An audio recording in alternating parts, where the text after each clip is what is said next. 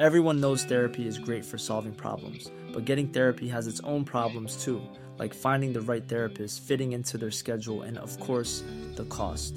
Well, BetterHelp can solve those problems. It's totally online and built around your schedule. It's surprisingly affordable too. Connect with a credentialed therapist by phone, video, or online chat, all from the comfort of your home. Visit betterhelp.com to learn more and save 10% on your first month. That's BetterHelp, H E L P. These days, work is in trouble. We've outsourced most of our manufacturing to other countries. And with that, we sent away good jobs and our capability to make things. American Giant is a clothing company that's pushing back against this tide. They make all kinds of high quality clothing and activewear, like sweatshirts, jeans, dresses, jackets, and so much more, right here in the USA. So when you buy American Giant, you create jobs in towns and cities across the country. And jobs bring pride, purpose. They stitch people together. If all that sounds good to you, visit American Giant.com and get 20% off your first order when you use code STAPLE20 at checkout. That's 20% off your first order at American Giant.com with promo code STAPLE20. This webinar will provide information on the intersection of poverty, domestic violence, and economic security.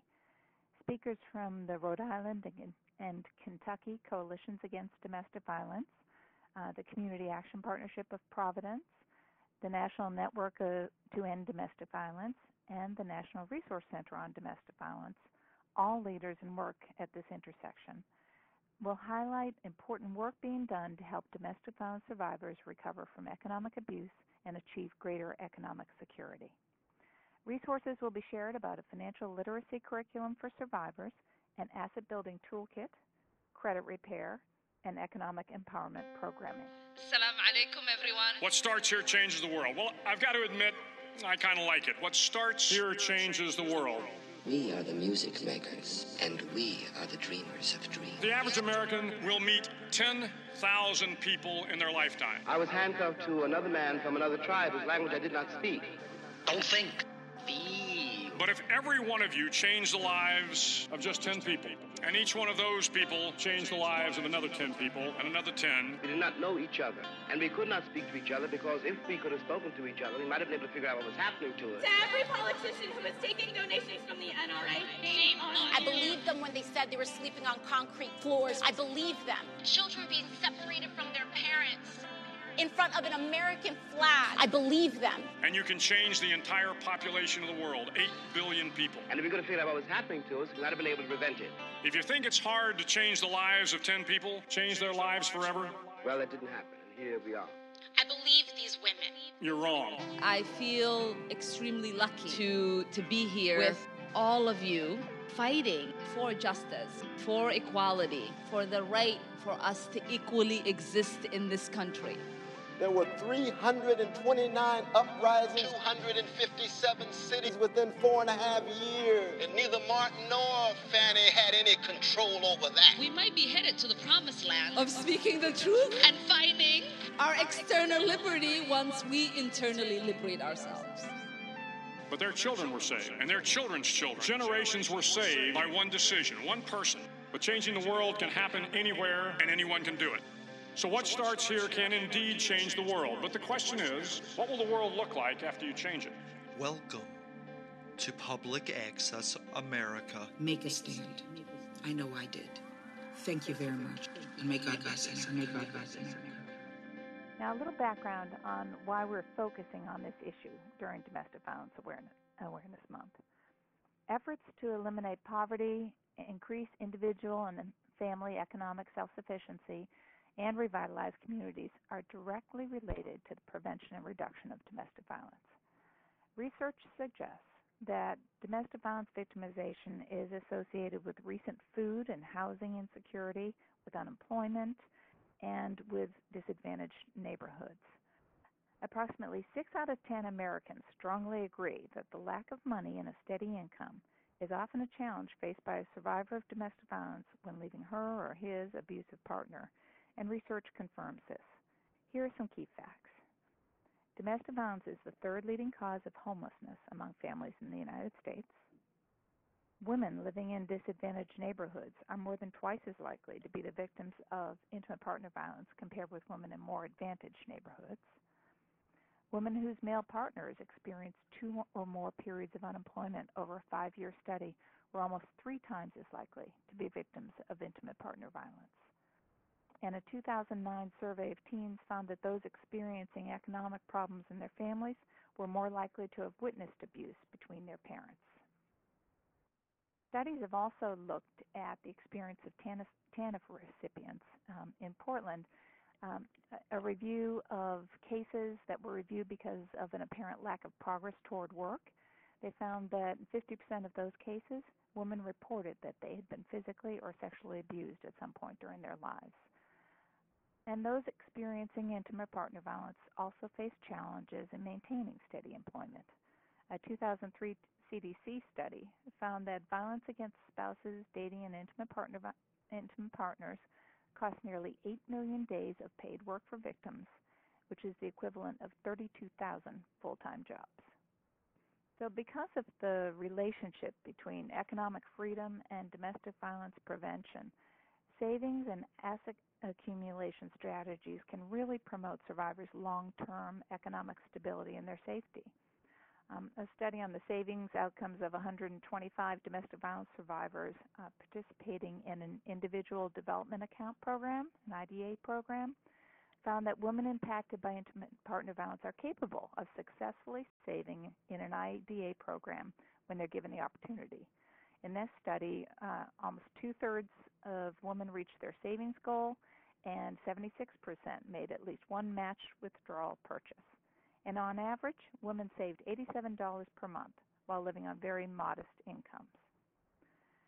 So, in response to all of these challenges, I just want to summarize some of the work um, that the Family Violence Prevention and Services, or FVPSA program, supports across this country.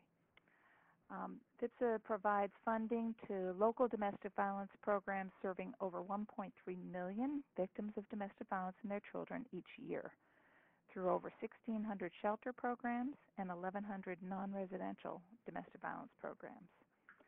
We also support domestic violence coalitions in each state and territory, which provide training and technical assistance to the local domestic violence programs. Many of these coalitions have established meaningful partnerships with anti poverty programs, financial experts, and asset building agencies working collaboratively to ensure that survivors can safely access financial literacy programs, address the economic abuse they've experienced, and be empowered to make informed financial decisions about their futures. You'll hear from two of those coalitions today. And the FVPSA program also supports national resource centers and a national domestic violence hotline that provides training and technical assistance to advocates, service providers, community members, and asset building agencies about economic abuse and economic empowerment of survivors.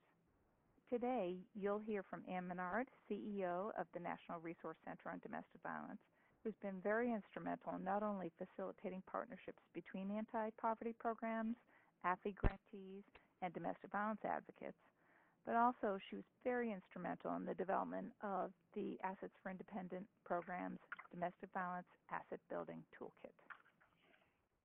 The FVPSA program has worked with the Office of Community Services for several years, building relationships between asset building agencies, CAP programs, and Domestic Violence Coalition, and building training tools that you'll hear about today. We're extremely proud of our partnership uh, with the Office of Community Services, the partnerships between asset building agencies and domestic violence coalitions, and the training tools developed by the National Resource Center. The last 30 years is, has yielded amazing accomplishments that would not have been possible without a meaningful commitment to addressing the impact that domestic violence has on the entire lives of survivors and their families. On the occasion of the 30th anniversary of FVPSA, we welcome you to visit the FVPSA program's website as well as the Learn About FVPSA website. Both serve as portals to keep others connected to the work of domestic violence grantees, to emergency resources, and training tools. And now I am pleased to introduce Dr. Yolanda Butler. Dr. Butler has served as Deputy Director of the Office of Community Services since April 2006. She also served as both acting director and deputy director of OCS from 2008 to 2011. In her dual role, Dr. Butler has been an executive manager and advisor for nine block grant and discretionary community and social services grant programs that totaled about $8 billion in resources. Prior to her positions in OCS, Dr. Butler served as a senior advisor on legislative, regulatory, and budget policy in the Office of Legislative Affairs and Budget, where she worked on key social services and community programs. Dr. Butler received her doctorate in political science from Howard University in 2006, and we are very pleased to be working with her as a partner here in the Administration for Children and Families. Dr. Butler? Yes, thank you, Mary Louise, and uh, for that very kind introduction. Uh, good afternoon, everyone, and I want to thank you, our listeners, for joining us as we discuss the intersections of domestic violence and poverty. Uh, as Mary Louise said, my name is Yolanda Butler, and I serve as the Deputy Director of the Office of Community Services, or OCS. Jeannie Chaffin, who is the Director of the Office of Community Services, sends greetings to you on behalf of the office. I want to thank Mary Louise uh, Kelley today and Shondell Dawson for inviting us to co host this webinar today. We in OCS have appreciated the partnership with the Family Violence Prevention and Services Program through the years and appreciate the opportunity to further our work together during FVPSA's 30th anniversary. We are particularly excited to partner with FVPSA during Domestic Violence Awareness Month and share information with our constituent groups and partners. Next slide, please. The Office of Community Services is one of several ACF programs with roots in the War on Poverty efforts of the 1960s under the administration of President Lyndon Johnson, including Head Start and the administration on Native Americans, among several other programs. We are celebrating a landmark year as well.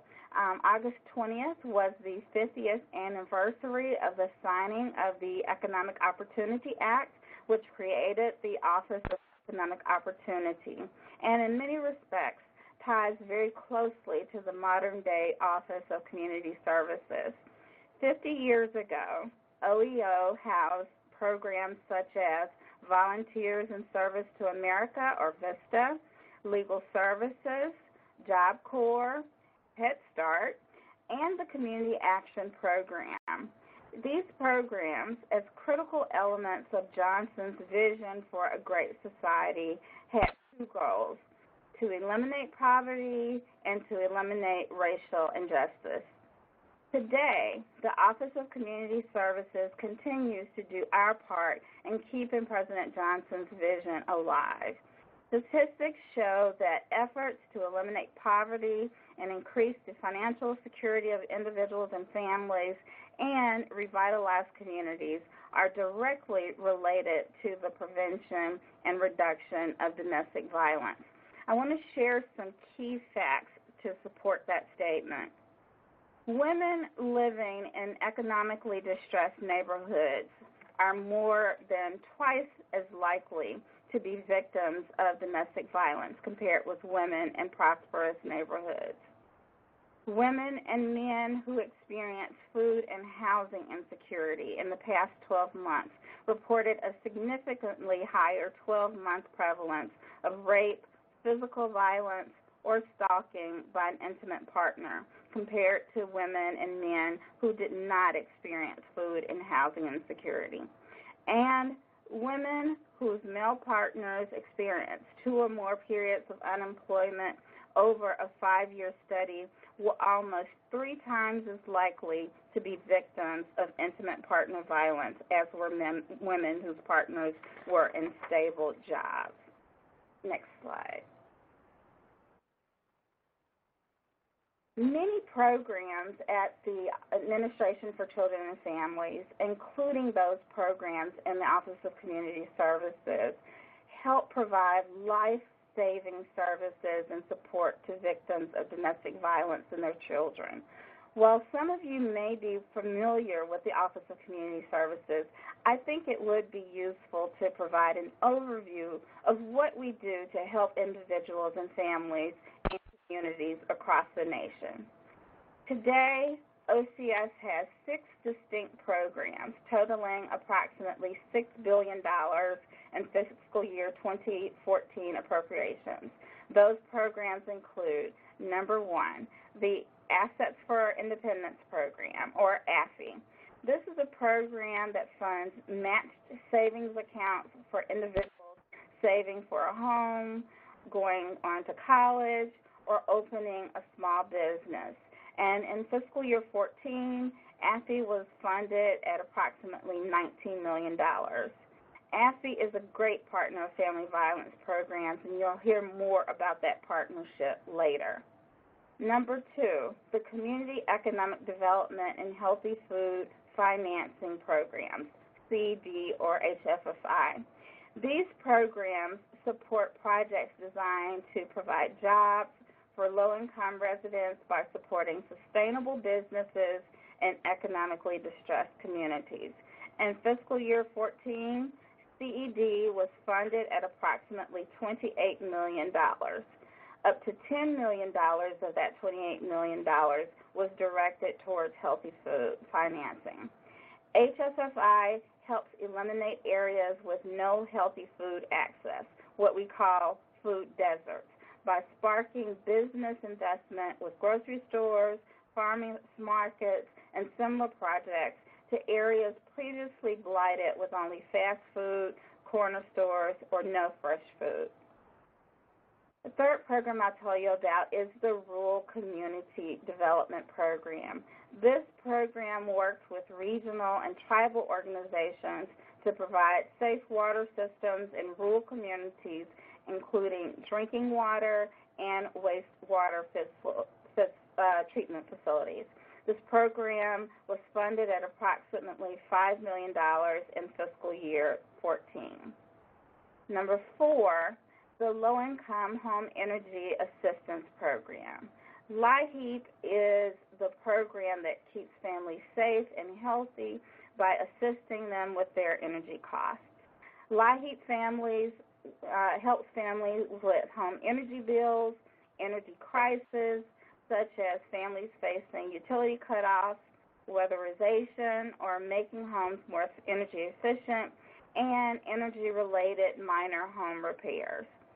LIHEAP supports many low-income families with a specific interest in homes with senior citizens and with young children.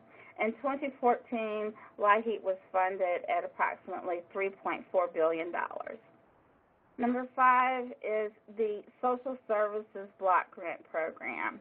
This grant is awarded to states to provide a variety of social services, including daycare, foster care, services for people with disabilities, and services for seniors. In fiscal year 14, SSBG was funded at approximately 1.5 billion. And then we have the Community Services Block Grant Program. This program, similar to SSBG, is a flexible funding source and it is awarded to the states. However, resources are passed along to local community based organizations who are often called community action agencies or community action programs. CSBG funded services are based on the community's needs and can include employment and training activities, education, housing, emergency services, and community economic development efforts. CSBG was funded in fiscal 14 at approximately $670 million. Next page, please. Great opportunities exist for all OCS grantees to further the work of preventing and reducing the occurrence of domestic violence. We have local community based programs receiving community services block grant funds, AFI funds, as well as state supported initiatives that can join the partnership to prevent family violence. I look forward to hearing more from our distinguished speakers today about ideas and resources and partnership opportunities. I encourage you to find ways to help your customers and communities build futures without violence. It's now my pleasure to turn the discussion over to our moderator, Anne Menard. Thank you for listening to this afternoon. Hello, thank you, thank you, uh, Mary Louise and Yolanda. You know, federal partnerships like um, like yours really help facilitate partnerships at a community level. So we appreciate the leadership that that you're both providing within your within your agencies. Um, good afternoon. My name is Anne Menard, and I'm with the National Resource Center on Domestic Violence. At the end of the webinar, I'll be coming back to review tools and resources that are available to support this work to address the intersection of domestic violence and poverty, some of which you've already heard about. Um, but now I have the pleasure of introducing Kim Pentico, who is the Director of Economic Justice at the National Network to End Domestic Violence. Um, Kim is an incredible advocate who has been working with and on behalf of survivors of sexual and domestic violence for over 15 years, including at the local program level with the Kansas Coalition Against Domestic Violence, and now at the national level with the National Network to End Domestic Violence Partnership with the Allstate Foundation, which she'll um, talk about more. Um, Kim, Kim will start our panel with an overview of what we know about domestic violence and poverty before she introduces Zulma Garcia from the Rhode Island Coalition Against Domestic Violence, who will talk about uh, partnerships that the coalition has built in Rhode Island with anti-poverty agencies. And we just found out that Catherine Wilson from the Community Action Partnership of Providence will also be joining us today to, to reflect on, on that partnership and what it has meant um, for both of those organizations. Um, I, want to note that Zulma will need to leave the webinar a few minutes after her presentation, so we will pause at that point to see if you have any questions. So feel free to pose questions as we in the chat as we go along, and we'll be capturing them. After Zulma, Kim will return. Uh, Kim Pentico will return to provide an overview of the incredible array of economic advocacy efforts underway across the country that have reached tens of thousands of survivors and from which we are learning a great deal. Finally, Andrea Miller from, from Kentucky will describe their innovative work on credit repair, which is really emerging as a threshold is issue for so many survivors. But first, Kim, tell us what we know about research and experience, what we know from research and experience about this intersection of domestic violence and poverty. Great. Thanks so much, Anne. I appreciate it. Um, and uh, I want to say thanks thanks to Mary Louise um, and, and, Anne for your work in this area. Um, you both have been mentors of mine in this work as well as colleagues, and I so appreciate it.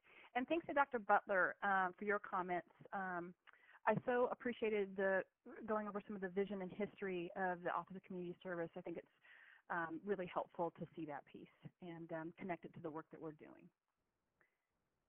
do I have the slides? Okay, so um, one of the things that we talked about earlier, or that uh, certainly uh, Mary Louise mentioned, was some statistics on poverty. So what do we know about domestic violence and poverty? And some of the statistics have already been reviewed, but just another uh, point I want to talk about is that, so we know that about one third of all women have experienced some form of domestic violence in their adult lives, versus nearly 60% of women living in poverty. And you find, you know, statistics sort of vary but uh, most of show right around 60% of women living in poverty experiencing domestic violence. It's a much higher rate for women living in poverty, and, and of those, anywhere from 8 to 33% report recent or current violence, um, with a very high prevalence of, of childhood physical and sexual abuse. So I think the next thing that we want to think about then is why is that occurring? Why is why is domestic violence occurring at a higher rate? Um, if we we know that folks who are poor are not more violent. So let's so so why would that be happening? Um, but so what we do know is that having limited financial resources is a huge risk factor for domestic violence. And that's because fewer resources actually equal, fewer good choices for getting or staying safe, which completely makes sense. Um, I consider myself to be pretty middle income. I think probably everybody kind of does consider themselves to be middle income. Um, but the reality is, is that um, if I am not safe tonight in my own home, I do have the ability to flee. I have a car with a full tank of gas. I have a credit card with enough availability to get a hotel room for the night. If I needed to, I actually would could get use my credit card and, and get a flight and leave. Um, so I have the ability to to get safer easier than a survivor that doesn't have that sort of access. So that makes sense. I mean, if we think through our own personal ability to stay safe, given our own economic resources. We also know that, uh, that abusers or batters are using finances to gain or maintain control, which increases the vulnerability. So stealing money, stealing checks, um, accessing accounts, and, and um, things like that. So the fact that they're using those finances to take control means they then have the control in many ways on the finances. Um, and abuse is likely to last longer and result in more severe injuries for women living in poverty. Um, so again, I just want to reiterate though, this does not mean that those living in poverty are more violent. Um, it also does not mean that those with more financial resources are not experiencing domestic violence, nor does it mean they're not at risk of domestic violence.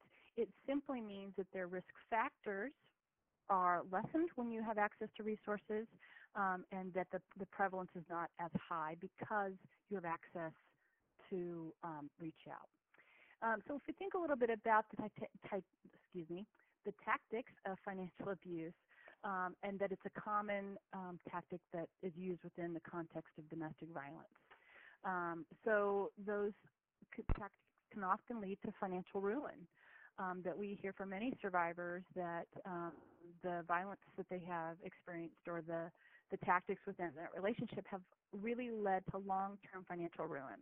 And, and, and I actually um, have been doing domestic violence work for nearly now 25 years, and I can tell you when I did direct services, this is not something we talked about. Um, now, I fully admit that we probably didn't know enough to, to know to talk about it, but in some ways I think it has become more significant because how particularly credit and credit scores, and we'll talk more about that a little later, um, affect a person's ability to just survive.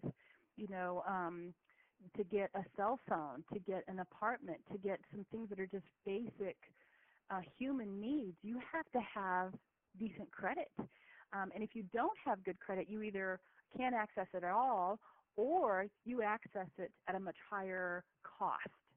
Um, so what's actually happening is that folks can that can least afford uh, higher interest rate, higher fees, and things like that are having to pay them at a higher rate because they have poor credit.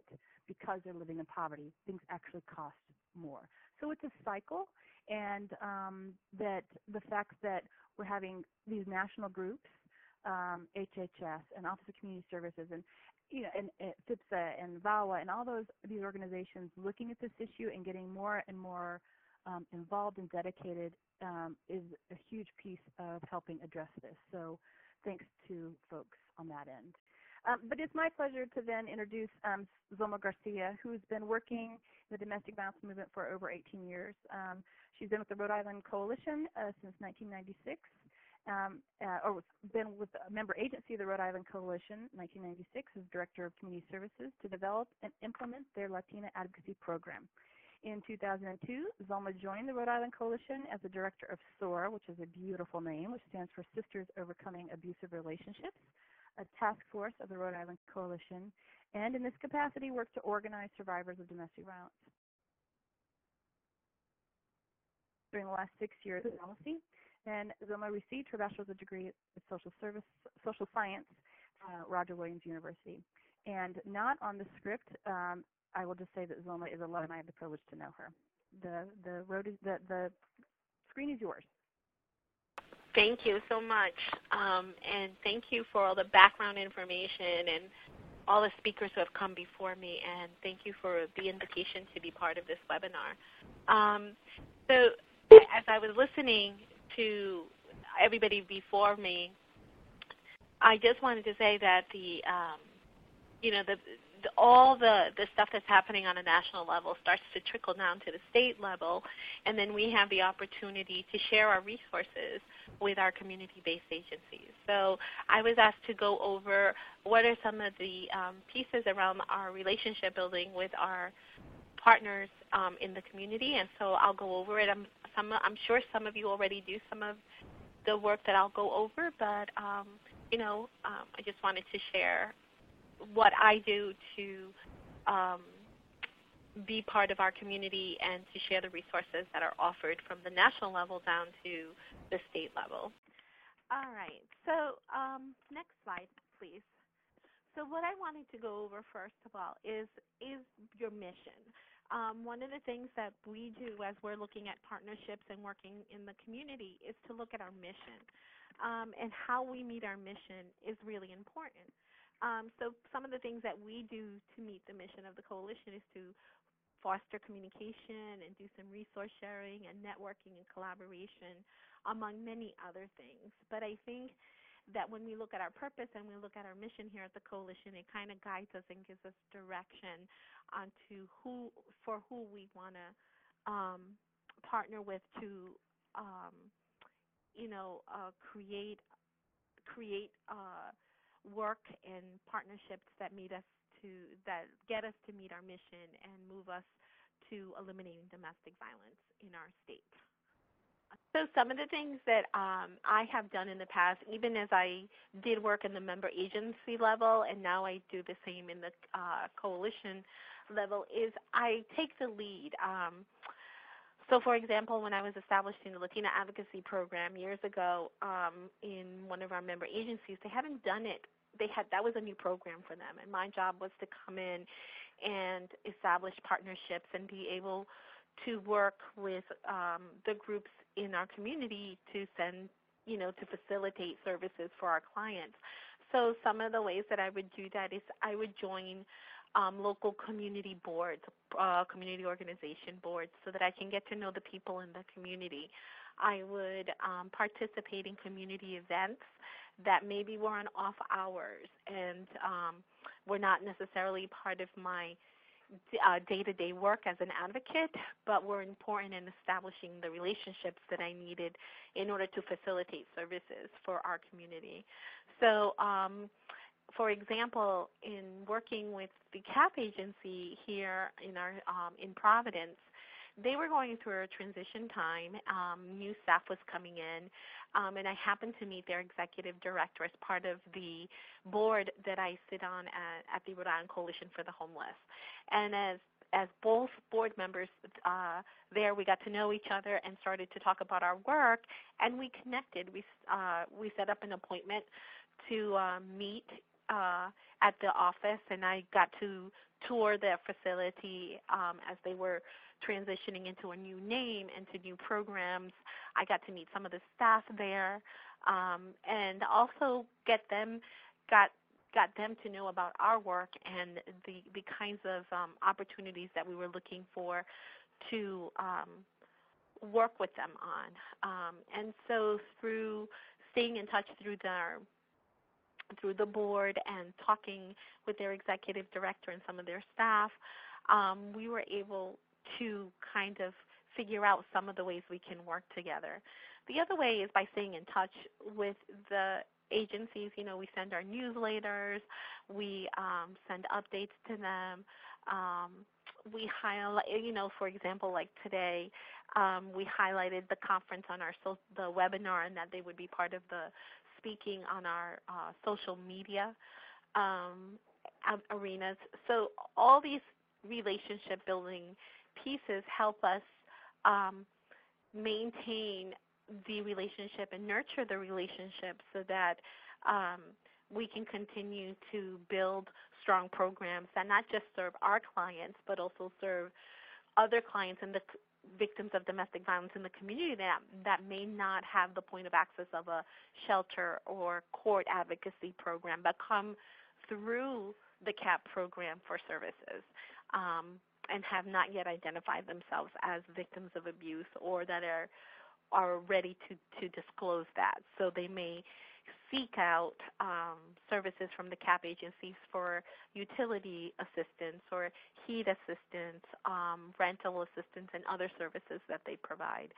So we continue to um, stay connected to the agency by providing information through many um, other forms besides just one-on-one meetings. But I also feel that one of the successful pieces of my relationship with um, the Community Action Partnership of Providence is the direct connection that the executive director Melissa and I have had through the uh, the board experience um, of the Rhode Island Coalition for the Homeless. Um, next slide, please. And then finally, I, as I was putting together the quick presentation, I was thinking, what are some of the things that I would think about as I started to envision a collaboration between um, the CAP agency and our in our work. Um, and I, you know, one of the things is what is the opportunity? What am I? What are we already doing um, here at the coalition level? Are um, or what projects would speak to the CAP agency, and how does it benefit the the victims of? How does this collaboration benefit victims of domestic violence? And so, you know, for us, it just happened to be um, that we had received the Allstate grant from um, the Allstate Foundation on to do financial literacy work here in our state. And part of that was to do some training with community-based organizations. Um, and through talking with the executive director of the CAP agency, we found out that that was something that was interesting that they were interested in doing and that they wanted to pursue and train their staff and to uh, work with their clients. So, um, with the resources that were provided through the Allstate Foundation, the curriculums, um, and the trainer trainers that we put on, and I I have actually gone out to the mem- to the CAP agency and trained their staff several times already. Um, they began to use the curriculum and um, work with their clients on financial literacy. So the opportunity just happened to be there, and we both saw um, that it would work for, for the work that we were both doing um, in our community. So I wanted to turn it over to um, Catherine Wilson, who is the person that's implementing the um, curriculum and the work at the CAP agency level so that she could talk about how the collaboration has benefited her clients and her organization. Um, so, Catherine? Uh, good afternoon, everyone. So, um, thank you, Zulma, very much. Uh, as Zulma has already stated, she came to our CAP agency, which is Community Action Partnership of Providence, and she trained all the case managers in the Allstate Financial Empowerment curriculum. And so part of the work that we do is we try to be as holistic as possible. Most of the residents that come to us, we call our clients residents. Um, most of the residents that come in, they're coming for heating assistance, they're seeking our food pantries, uh, they're coming in seeking assistance for for emergency rental assistance. They might be um, victims of a house fire. There's all kinds of things going on. So after we kind of get to a place of stabilization, we often talk about financial literacy as part of our mission here at CAP. To um, we're an anti-poverty agency, and we we hope to assist all of our residents in economic self-sufficiency. So, kind of how we look at this is that we meet people where they are, obviously, and then also we work with families in financial literacy, and we do one-on-ones as well. And then with that, we also tap into our community partners. So, for example, with the coalition, with member agencies who are also domestic violence programs. And then we also look further into the community at like NeighborWorks, Blackstone River Valley, and the National Coalition of 100 Black Women who currently have a financial empowerment program where they offer financial literacy coach. So not only are case managers implementing the Allstate Financial Empowerment curriculum with their residents, we're also working with these different agencies on having a free coach that will help uh, victims of violence hopefully move forward and um, reach uh, economic self-sufficiency. So, and something that's also new to our CAP agency is that we have an IDA program. Uh, other uh, I heard someone mention it before. It's an individual development account, and that's brand new. And we're also looking to partner with other agencies to um, to assist victims. So that's a little bit of the work that we're doing, and that's how we're implementing it here at CAP. Thank you, um, Catherine. I also wanted to say that um, as you know, the the collaboration that we have established with the CAP agency has has also expanded into another area for us. So we started with the opportunity of the um, Allstate um, funding that has come through and the curriculum training, but we have been very lucky that also some of um, another staff member from the CAP agency is working closely with another project here at the coalition um, around. Um, we have a 10 Men project that we work with, and those are men in the community that take a stand against domestic violence. And their um, their person, Real Wan, who works there at the um, CAP agency, has taken an interest in our project and has also um, been part of that work that we've been doing lately. So the the relationship that we've established with them has not only helped the victims around the poverty issue, but it also around the prevention issue. So, anybody have any questions or comments? Um, hi, this is Kenya. There was a question that was raised in the public chat that maybe you can speak to, okay. um, and one had to do with the definitions of um, living in poverty.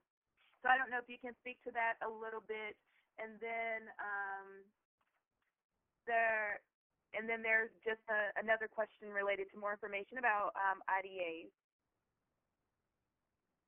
Catherine, did you want to take that one around the IDA? And I'm not sure who spoke about the definition of living in poverty. Sure, I'll um, I'll men- I'll talk about the IDA. The IDA is an individual development account. Um, we're piloting it here in Rhode Island. There's no other agencies as of right now who are offering it. Um, but what it is is a match savings account, and in that ma- match savings account, uh, program, basically what happens is a resident comes in and they would like to become a first-time home buyer or they would like to go to college or a, uh, a training program after high school or they would like to open up their small business. So we work with them and we work with our um, uh, community partners to uh, help establish that. So for our particular program, our residents, if they're able to save up up to $3,000, we're able to match that dollar for dollar. And then, of course, we look at uh, different programs within the Providence area to see, you know, if we can get, you know, basically more bang for our buck. So, for example, okay, and, after the match, okay, and then previously there was another question about um, how what steps do you take to protect personally identifying information um, for survivors that are accessing these types of uh, resources and services. Zulma, do you want to speak about that? Um, well, for us, um, I'm not. I mean, for us, we we have done several um, presentations, several trainings with uh, client services. So there's an array of ways to keep their um, identity confidential. So, for example, we do some of our training with the Family Violence Option Advocacy Program, which are clients who access the Department of Human Services, um, serve, uh, you know, cash assistance programs and, and, and other programs.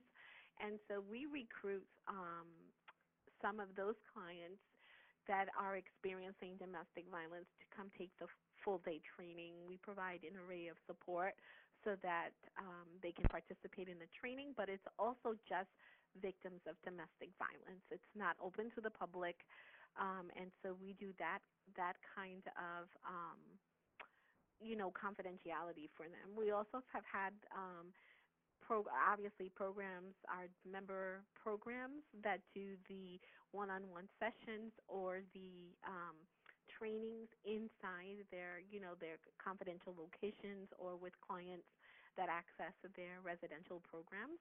Um, and so that's a confidential location. When I do a training out in public, um, um, I don't necessarily uh, ask people to disclose whether they are in a domestic violence situation the assumption is when I'm doing the training is that they are victims of domestic violence in the audience, and if they choose to disclose, that's that's their decision. Um, and sometimes that does happen. Um, but I, I just make the assumption there are people there, and I try to keep the the training on a level that works for everyone in the room. I'm not sure if that makes sense. Did that answer someone's question? Yes, I believe so. Thank you. Great. Thanks so much. So, and thanks um, to um, to the presentation earlier. I so appreciate all your work, um, Zulma, and um, oh my goodness, I forgot. Catherine. Uh, thank you, Catherine. I'm trying to dodge between two different PowerPoints here. So thanks so much for sharing your information um, and all your hard work. So um, much appreciated. So we're going to talk a little bit about um, economic empowerment and uh, how, these are sort of shaking out in services. And you heard a little bit from Catherine and Zulma on how it's uh, working in Rhode Island. But uh, I want to give you a little more information about um, how we're doing this, uh, supporting it through grant making, uh, specifically through the Allstate Foundation, a project that we're in partnership with. Lots of other great resources out there. So um, survivors will often seek shelter due to lack of resources, um, and so we know that that's why this is important. Uh, it was, you know, not long ago when we didn't weren't making the connection between um, financial empowerment and domestic violence, and uh, we're doing that now because we're listening to what survivors are telling us, and we also know, like I said, that that many survivors are seeking shelter because they don't have resources to be else, elsewhere. Uh, we also know that men are returning to uh, abusive homes and partners because they have a lack of housing or resources. So, you know, when I am often doing these trainings across the country, uh, particularly to a room full of shelter advocates, I asked them, how many of you, um, thinking of the folks that are in your shelter today, right now, how many of them would still be there if they had access to all the resources that they needed? How, or, or would they be somewhere else? And uh, almost all of them say that the, that the women that are in shelter right now are there because they truly don't have access to be somewhere else. And it's true. The reality is is that um, as much as I appreciate and um, you know just think so highly of folks that are doing shelter work, um, if if I turn out to not be safe tonight, I probably am not going to go to shelter. Um, it's not because I think I'm too good for it. It's not because I don't think there's a fine program. But when you've got kiddos, or you know even without kids, if I can avoid shelter and go to a hotel or go to my mother's house um, and have the access and resources to go somewhere else, I'm going to. So if I end up in shelters because I've exhausted every other resource to be somewhere else. So we know that women are seeking shelter because of lack of resources.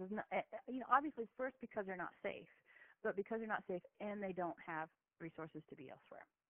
So we know that improving access and knowledge about financial empowerment, financial security, economic finances um, improves survivors' ability to get and stay safe. And we like to say that this is really helps lead survivors from short-term safety to long-term security. If you want to advance. Next slide. Oh, there we go. So um, this is what we're doing through um, the National Network to End Domestic Violence with our um, partner, the Allstate Foundation. Um, we're supporting innovative programs in grant making. Um, the Allstate Foundation has dedicated over $40 million um, since 2005, I think, in doing in ending violence against women, specifically through financial empowerment work. And we've been a part of this with them since the beginning, and they're doing it through traditional um, IDAs or match savings uh, match savings programs, um, as well as non-traditional match savings programs. So when I say traditional, I mean the federally funded IDA program, meaning for every dollar saved, it's matched with a federal dollar, um, and or non-traditional match programs, which means that it can be matched with a non-federal dollar um, and it can be for beyond the three purpose areas that a federal IDA program. The federal IDA program can be used for home purchase, um, secondary education, um, or small uh, business loan, as um, we talked about in the beginning. A non-traditional match, they can use it for anything because it is a non-federal dollar. Um, so they're buying um, washing machines. They're um, purchasing cars, which is huge for those of you who do direct services in a rural program you know how important um, uh, having a car is. Um, that if you're in a rural area where there's no public transportation, you can't get a job.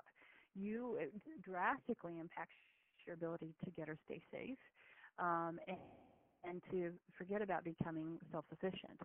So um, these are huge um, for many of the non-traditional match programs. Um, we're also um, making around education and job training. Uh, we're really pushing compassionate assistance, meaning that if um, if she needs a transmission in her car fixed to get or uh, maintain uh, job or education, then the funds can be used to do that. It doesn't have to be just for uniforms or just for books. It can be used for any barrier or barrier reduction to get or maintain education or work. Um, and we're also doing it through the Moving Ahead Career Empowerment Curriculum, and there'll be links at the end um, to, for that information. Um, uh, we're doing it through credit repair and microloans, and um, Kentucky Coalition, Andrea Miller is going to talk more about specifically about how that's working. Um, oh, can you go back for just one? I think there was one more on there. Oh, I think it was just the curriculum. Never mind um, and through the curriculum itself, the financial empowerment curriculum, which is a five-part module. Sorry, Kenya, I'm just running you ragged here. You're fine. You can advance. Um, it's a five-part um, financial empowerment curriculum, um, specifically developed uh, in partnership with the Allstate Foundation with victims of domestic violence in mind. Um, it, the first module is all about safety planning. Um, you know, we talk about what is financial abuse, what does a healthy relationship look like, how to do um, safety planning within the context of domestic violence. Um, we talk about budgeting in Module 2 and what does budgeting look like. Uh, module 3 is largely on credit repair and how credit works. Uh, module 4 is about loans, and Module 5 is um, about long-term planning. And I tell you, we got a little bit of pushback originally, and sometimes we still hear, particularly from advocates, about the long-term planning in particular. But some of the later modules, and they are um, they are more challenging concepts in terms of um, we tend to not see folks who um, for low and no income folks, those are harder subjects to talk about, and maybe even not appropriate for everybody. But um, we wanted to make sure that the information was there um, because we didn't want to make the decision for anybody else that somebody may or may not want to access access the information. Um, so we talk about everything from uh, you know what's a traditional savings account, what's a money market account, those very sort of safe, um, low risk, and we I call them toe in the water of long-term saving, long-term planning, um, to um, what are what are investments, what are IRAs, what's the difference between a, a Roth IRA and a traditional IRA, uh, making sure that when they get employment that they are taking full advantage of any contributions that an employer may make. You know, those are sort of, you know, air quotes, easier ways to do long-term planning. Um, so a little bit about what's working um, and uh, that we've tried really hard to be thoughtful about how this program program is working for survivors. Um, and we are really pushing this next year to go from we we had a microloan to um, actually the microloan really being as part of credit repair. And we did that because we saw the great work that Kentucky's doing in this area. Um, and I'm anxious for you to hear more from Andrea what they're doing there because it's incredibly cool stuff. Um, the non-traditional match savings program I talked about earlier, which is huge for folks that you know, educate, uh, secondary education, college, uh, home purchasing is just not going to be in some folks' future, or, or now at least. Um, and so, doing non-traditional match savings program uh, is meeting a, a, wider scope of folks' needs. Um, and we're really pushing folks to make participation accessible, providing food, providing childcare, transportation, as well as participation incentives um, I think at first folks struggled a little bit with this because it felt like paying people to participate. And um, we really see it as acknowledgement of um, their time and uh, the unique barriers that many of them face. And so um, incentives beyond some of the food, childcare, and transportation um, can look like providing um, gas cards or um, small Visa cards or Walmart cards or other things like that um, every time they either complete a session or upon graduation but really celebrating that and recognizing and honoring their work. Uh, yesterday, I was on the line with um, Zeb from Iowa, an advocate there at the Iowa Coalition, and they really think about it as putting what they're learning into practice. If you're learning about uh, budgeting and financial empowerment, but you have no money to budget or be empowered with, that this is one of the ways by giving a gas card, by giving a, you know a, a match savings or a deposit in an account, is one of the ways they can really practice what they're learning. Too is another way to think about it. We really encourage people to celebrate successes, and that means that we make funding available if they want to use it to do that, but to throw graduation parties, to have cake and ice cream, to invite their kids if they want, to get an actual certificate of completion, um, to really make it a party celebration atmosphere. From we're working with, and that we see that this is um, one of the few things they may have accomplished uh, or completed, and to have their kids participate in that can really be an amazing experience. Enough to be invited to a couple of these graduation ceremonies, and they are um, take your breath away. And um, it's just a privilege to be a part of it. If you want to dance again.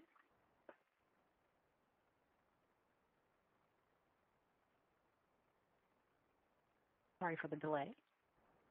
Oh, and I, here's uh, some of the resources that I've been referring to.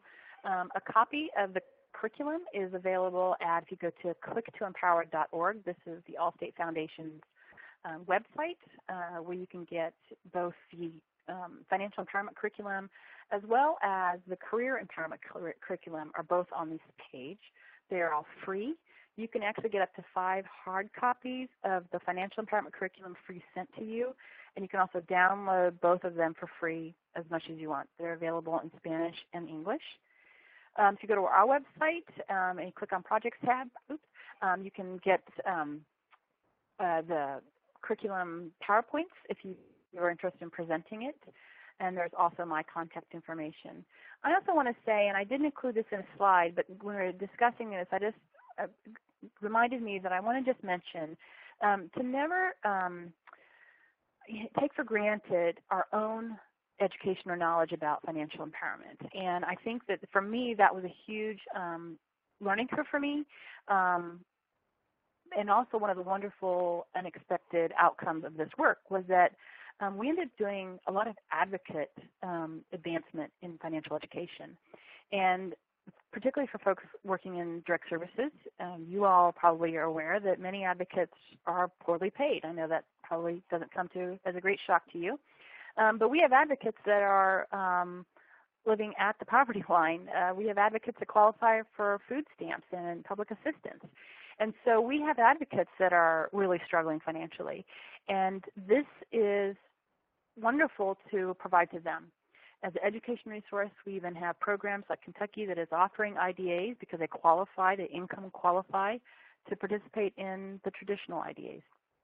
Um, so be sure that you take care of the advocates doing this work, that you first introduce them to this, that they need to get comfortable and excited about the work, um, that it is not helpful if advocates themselves aren't doing this. Um, so I strongly encourage to make sure that um, the folks that are providing this information uh, feel comfortable with it first. Um, and that lastly, um, and I'll close with this piece, is to take your time with doing this work. This is not something that most people are provided or given elsewhere.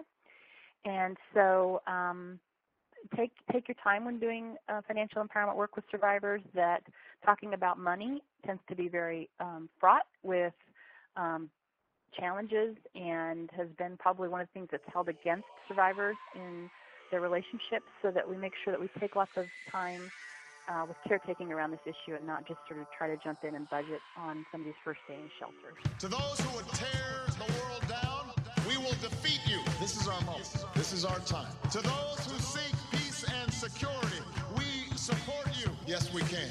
And to all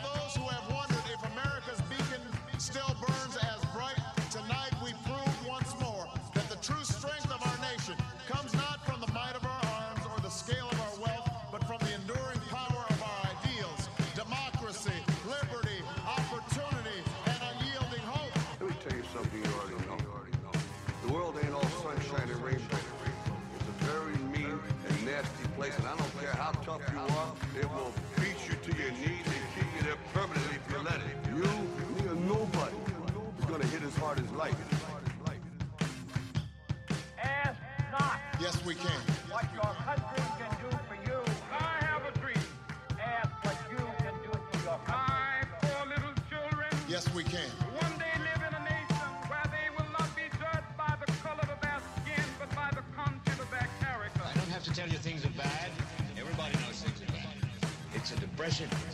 In this lifetime, you don't have to prove nothing to nobody except yourself. It ain't about how hard you hit.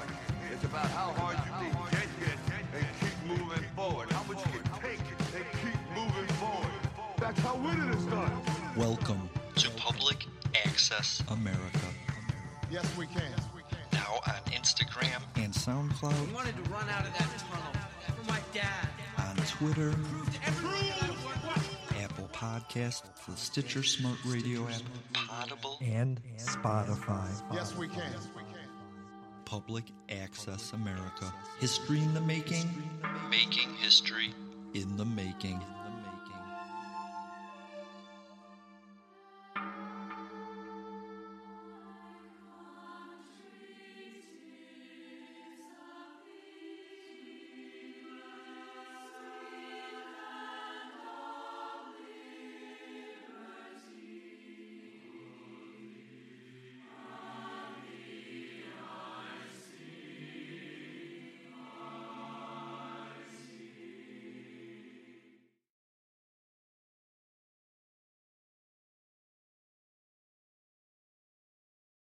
Everyone knows therapy is great for solving problems, but getting therapy has its own problems too, like finding the right therapist, fitting into their schedule, and of course, the cost. Well, BetterHelp can solve those problems. It's totally online and built around your schedule. It's surprisingly affordable too. Connect with a credentialed therapist by phone, video, or online chat, all from the comfort of your home. Visit betterhelp.com to learn more and save 10% on your first month. That's BetterHelp H E L P.